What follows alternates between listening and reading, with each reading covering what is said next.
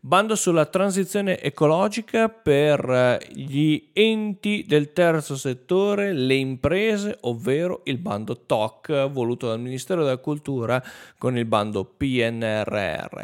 Altro bando PNRR legato alle imprese innovative femminili in montagna ma nel frattempo il uh, UNCEM segnala quanto sia difficile mantenere tutte le promesse del PNRR, in particolare per la montagna.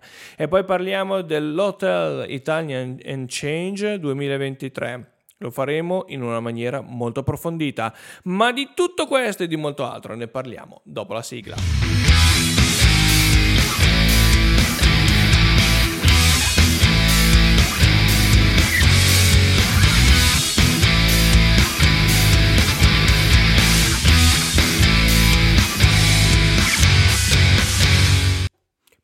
Bentornati nell'Explorer, video podcast che parla di cultura, turismo, digitale e impresa, mettendo a centro territorio. Io sono Samuel Piana e vi do il mio personalissimo benvenuto in questa nuova puntata di lunedì 29 maggio 2023. Ma entriamo subito nel dettaglio con il bando TOC. Partiamo dicendo che eh, il bando vede sostanzialmente eh, una uh, situazione di questo tipo, un investimento di circa 20 milioni di euro. Oggi mi spiace, ma leggerò abbastanza perché abbiamo un sacco di cose da da dire e dettagli da uh, sottolineare, quindi mi sento uh, molto più uh, tranquillo e sicuro facendo una lettura specifica di alcune particolarità di questi bandi, sia mh, per questo argomento che per il prossimo.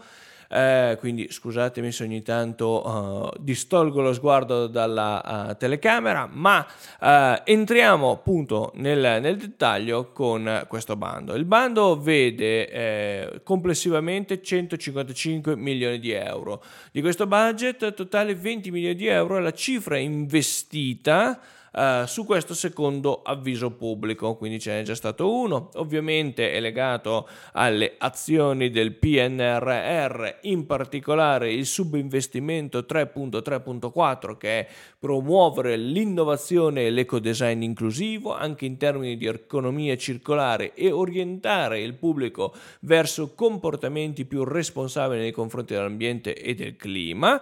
E l'avviso pubblico ha come obiettivo quello quello di fornire, ok? Um, di fornire il supporto a settori culturali e creativi attraverso contributi finanziari, ovviamente per realizzare attività, progetti, azioni innov- eh, legate all'azione per il clima, coniugando design e sostenibilità. I soggetti attuatori quindi sono le micro e le piccole imprese in forma societaria di capitali o eh, cooperative eh, prevista appunto dall'articolo del codice civile, le associazioni riconosciute e non riconosciute, le fondazioni, le organizzazioni dotate di personalità giuridica no profit e gli enti del terzo settore riconosciuti. Tutti i soggetti così individuati devono essere ovviamente costi- precostituiti, in particolare devono essere costituiti entro il 31-12-2021. Gli ambiti di attività sono innumerevoli, ne elenco qualcuno giusto per avere un'idea musica, audiovisivo, radio, quindi inclusi film, cinema, televisione, videogiochi, software, media, multimedia, moda, architettura e design, arti visive, incluso la fotografia, spettacolo dal vivo, festival, patrimonio culturale, materiale e immateriale, quindi in, sono inclusi i musei, le biblioteche, gli archivi, artigianato artistico, editoria, libri e letteratura, aree interdisciplinari, quindi relativi a soggetti che operano su più ambiti appena citati. Gli interventi che possono essere fatti. Sono tutti, realizz- ehm, sono tutti focalizzati all'ecodesign, all'ecocompatibilità, quindi realizzazione di attività, progetti, design sulla sostenibilità, anche sulla fine, finalizzati alla sensibilizzazione del pubblico nelle varie tematiche ambientali, all'ideazione di strumenti e soluzioni per la realizzazione di eventi, attività, servizi culturali a basso impatto ambientale, realizzazione di azioni di pianificazione strategica, organizzativa ed operativa, normativa. Per la redazione e l'attuazione di piani di sviluppo di governance e di misurazione di impatti ambientali, ivi compresi programmi di efficienza energetica, alla realizzazione di prodotti culturali con forte componente educativa e didattica finalizzata a sensibilizzazione verso il rispetto dell'ambiente realizzazione di attività di sviluppo di prototipazione e sperimentazione finalizzati sempre all'ecodesign dei prodotti di recupero, riuso, riciclo ed è interessante che tutte le istanze in regola con i requisiti di ammissibilità verranno comunque vagliate, saranno prese in esame, valutate e ammesse a finanziamento secondo una graduatoria di merito. Quindi eh, il um, bando TOC alla sua seconda edizione può essere una grande opportunità per moltissime realtà eh, del cosiddetto eh, terzo settore che lavorano in ambito culturale e che hanno una mh, mm, forte o leggera propensione alla eh, sostenibilità ambientale che diventa ovviamente lo sappiamo da tempo perché lo diciamo da tempo nel nostro video podcast eh, il, um, un collante anche per la società. Quindi non esiste una sostenibilità sostenibilità ambientale to cure, ma esiste una sostenibilità ambientale che va a impattare su quella sociale ed economica. Ovviamente link in descrizione per questo primo bando. Secondo bando, ma prima di entrarci nel secondo bando dobbiamo sottolineare eh, la problematica eh, descritta correttamente da... Uh, eh, dal presidente di UNCEM, cioè Marco Bussone, che già eh, lo scorso 18 marzo diceva attenzione, i eh, bandi del PNRR, in particolare al concetto di borghi, quindi il piano borghi del Ministero della Cultura dovrebbe essere totalmente cancellato. È nato male e cresce peggio. Beh, ehm, sì, eh, dobbiamo essere, ahimè, ehm, eh, concordi con la visione di Marco Bussone. Perché questo lo sottolineiamo? Perché i dati stessi di analisi del eh, mondo, eh, del, eh, del, dell'idea di Borgo in competizione con gli altri borghi per una crescita eh, che possa permettere a tutti eh, di svilupparsi in maniera armoniosa, purtroppo è destinata a essere fallimentare, non tanto perché non sia auspicabile, ma perché, e proprio in questi giorni sto seguendo seguendo un corso specifico uh, sul tema um, statistico economico di questi borghi, di queste realtà e ad esempio in eh, Sicilia, ma ancora meglio in Sardegna per rimanere su temi che ci permettano uh, un confronto anche con il mondo delle Alpi, quindi uh, dei piccoli borghi di 200-300 abitanti uh, in via di spopolamento da anni, eh, è chiaro che c'è una sorta di morte demografica perché non si hanno i servizi basilari. Eh, è stato un bando, secondo Marco Bussone, qui riporto un articolo dell'ANSA e ve lo lascio ovviamente linkato in descrizione, così da uh, farvi godere questo video uh, che pur che breve uh, lo possiate godere assolutamente eh, senza stress, ok? Quindi Bussone appunto dice attenzione, concepito, è un bando concepito lontano dai territori, ha premiato 250 comuni con un milione e mezzo di euro, questi piccoli comuni spesso non riescono a gestire le risorse e addirittura 21 paesi con 20 milioni di euro, insomma tutti fortunati, sembra la lotteria del Bengodi. E poi eh, ci si trova a, a non saper gestire realmente questa pioggia di soldi. L'assurdità totale di queste due lotterie che con modalità diverse ha tradito i comuni, mettendoli tutti in scontro e inducendoli a progetti imperniati sul campanile. Eh, la logica del campanile rischia di essere una logica fallimentare perché mette sostanzialmente, oltre che in competizione, in concorrenza, ma una concorrenza non sana, una concorrenza negativa, i vari comuni, dall'altra parte eh, non permette la sistematizzazione delle cose. E quindi ecco che perché insomma è uh, una, um, modalità di, di, bando non funzionale. Addirittura si arriva a dare 200 milioni di euro a 300 fortunati. È poco peggio di un paese complesso, è poco degno di un paese complesso come l'Italia. Per i piccoli comuni sarebbe bastato applicare la legge, anche dove si dice che lo sviluppo economico e sociale e gli enti lo fanno insieme. Questa è la dicotomia. Certo è che poi eh, dobbiamo essere consapevoli che se questa è la linea con cui si sta gestendo il PNRR e incominciano a, a, ad uscire a galla sostanzialmente le prime discrepanze anche nella gestione dei fondi, dall'altra parte è un periodo dove eh, sarebbe sbagliato iniziare a fare tutta una serie di considerazioni purché vere, veritiere, ehm, senza aver comunque completato tutto uh, l'iter del PNRR. Ed ecco perché uh, segnalo l'uscita del bando appunto legato alle imprese fom- femminili innovative montane, dove gli incentivi sono direttamente gestiti da Invitalia. L'incentivo quindi gestito da Invitalia e le domande potranno essere presentate a partire dalle ore 12 del 30 maggio, ok? Quindi tra pochi eh, domani, quindi tra poche ore, la dotazione complessiva è di 3,9 milioni di euro.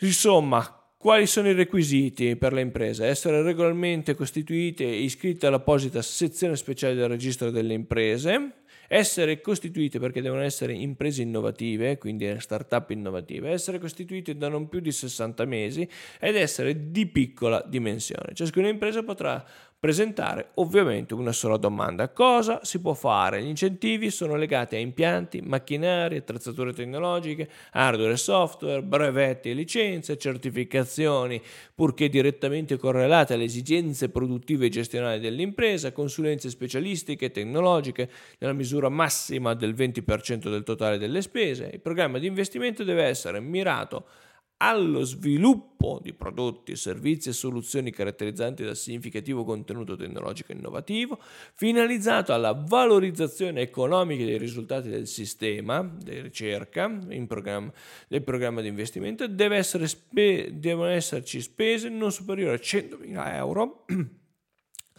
deve essere avviato successivamente alla presentazione della domanda. Deve essere realizzato entro oltre 18 mesi dalla data di provvedimento di emissione delle agevolazioni.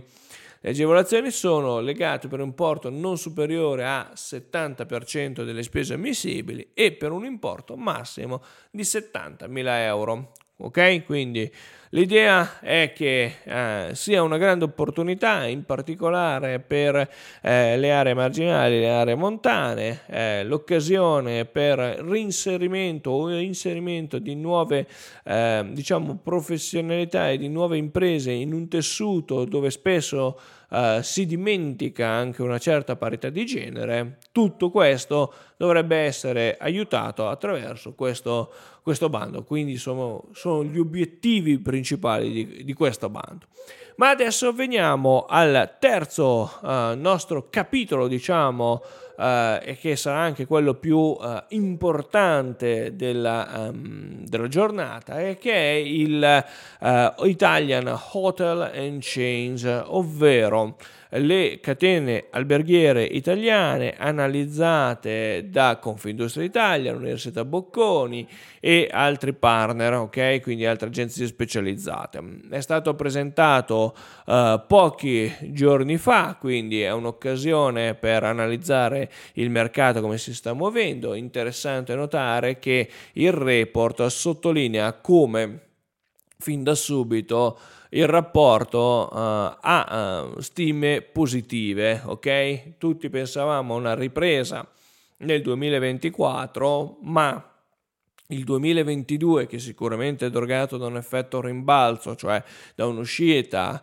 uh, da un comportamento di uscita del consumatore dalla situazione pandemica, dall'altra parte però ci dice che è, è l'anno, se vogliamo, con più ripresa stabile il 2023 Ecco perché eh, già il ministro Santanché dice il 2023 è l'anno della ripresa. Andiamo però a vedere un attimo il, eh, le cose principali, ovvero eh, siamo lieti di segnalare che l'anno in corso 2023 abbiamo sperimentato un recupero dell'intera ospitalità di settore, inaspettatamente anticipato anche grazie al rientro dei turisti stranieri. Quindi la ripresa del turismo straniero è gioco forza fondamentale per l'Italia.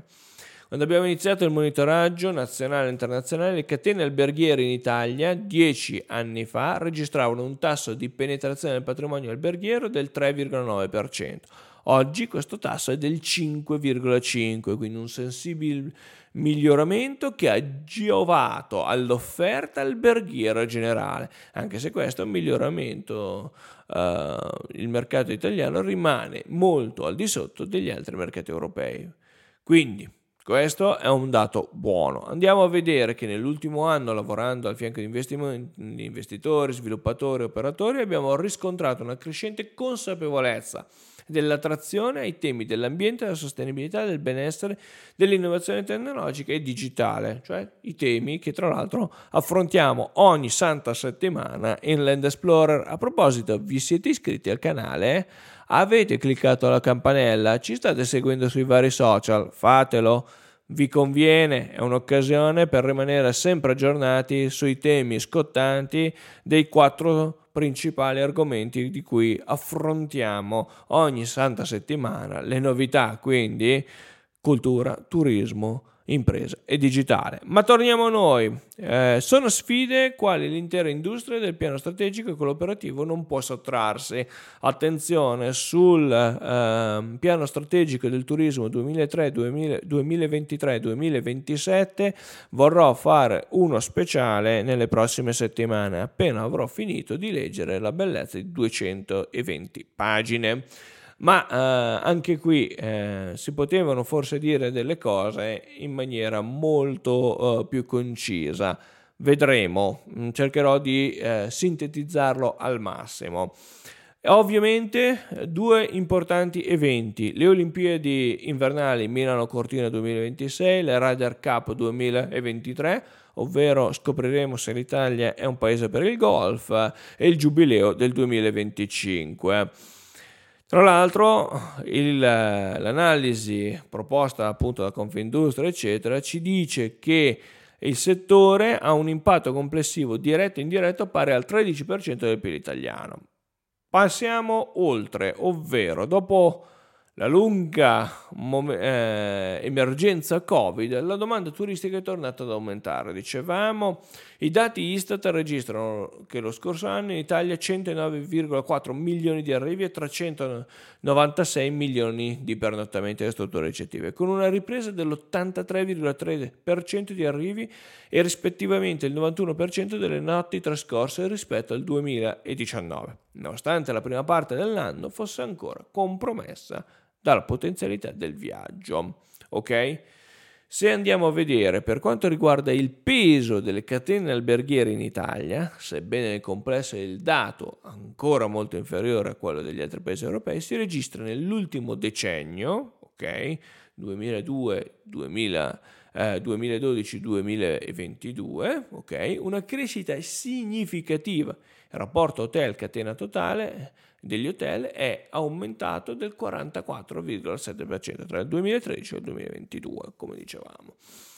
Dopo la standardizzazione, il passaggio verso una migliore personalizzazione e specializzazione, cosa che è avvenuta proprio attraverso eh, l'arrivo sostanzialmente di questa pandemia che ha fatto riscoprire eh, l'io, eh, se vogliamo, interiore, eh, la presa di cura del benessere di sé, che era già molto attiva e diventata ancora più fondamentale, ok? Eh, ci troviamo in questa situazione può tradursi in una maggiore creazione di valore per le aziende dell'ospitalità. Ok? Quindi Abbiamo l'uso di dati per comprendere e anticipare meglio le esigenze degli ospiti, le analisi, le predizioni.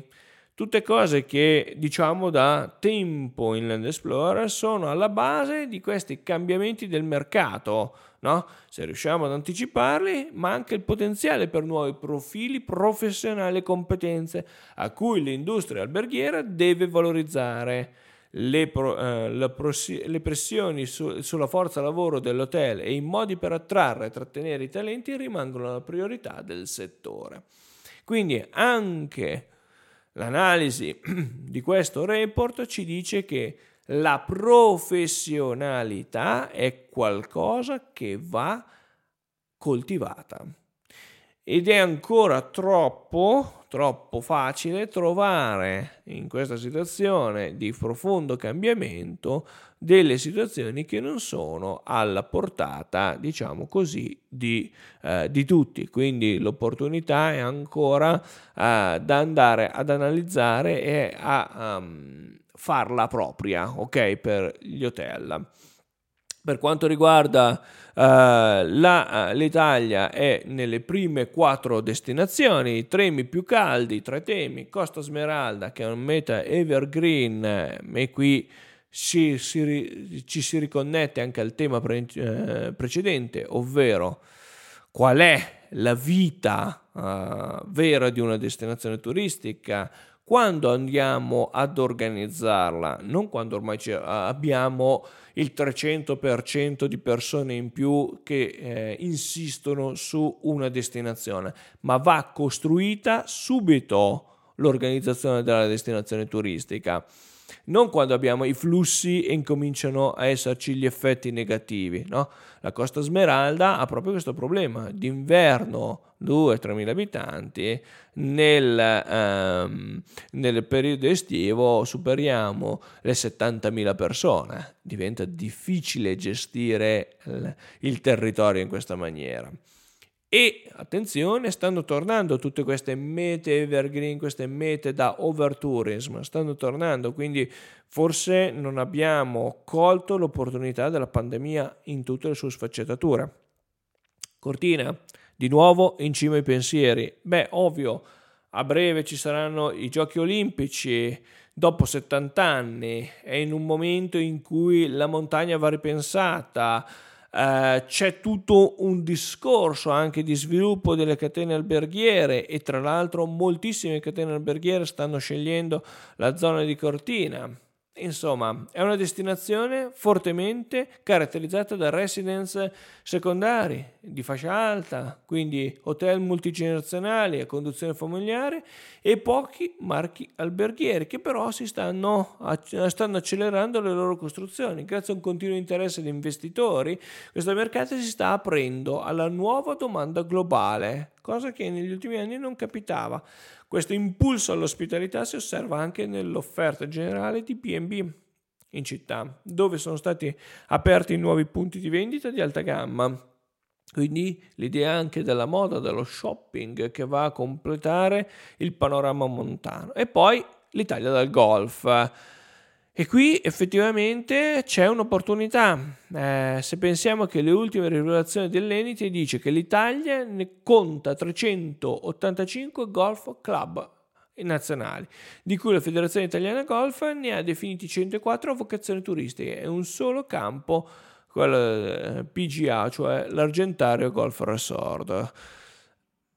Cosa vuol dire? Vuol dire che l'occasione di avere la Ryder Cup 2023 non deve essere sprecata, deve essere l'opportunità per sviluppare nuovi campi da golf e nuovi servizi turistici appositamente per il target dei, dei, golfisti e ovviamente del suo staff, dei suoi collaboratori, della sua famiglia. E allora lì scopriremo se davvero uh, siamo una destinazione per questo target. Segnalo anche che il 5% dei turisti viene in Italia per giocare a golf o per qualsiasi altra attività correlata. Ciò potrebbe raggiungere un ulteriore miliardo nel post Ryder Cup.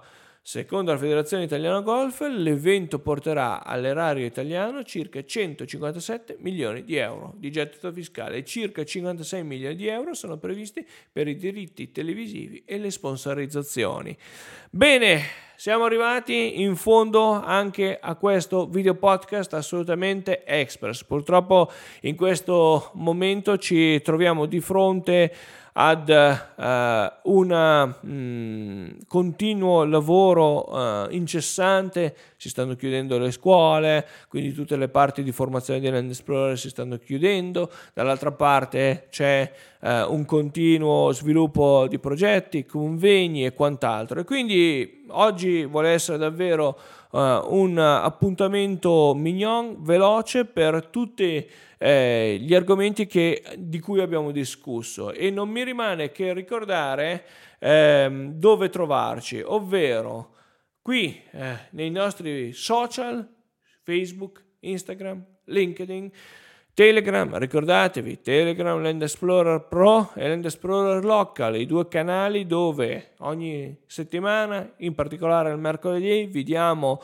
le notizie più rilevanti del settore professionale in Land Explorer Pro e in Land Explorer Local tutte le attività del fine settimana no, mm, che realizziamo e quelle a cui noi partecipiamo anche solo come semplici uh, attori o semplici visitatori. E poi il nostro sito internet che piano piano sta riprendendo a funzionare. Non mi rimane che darci appuntamento alla prossima settimana.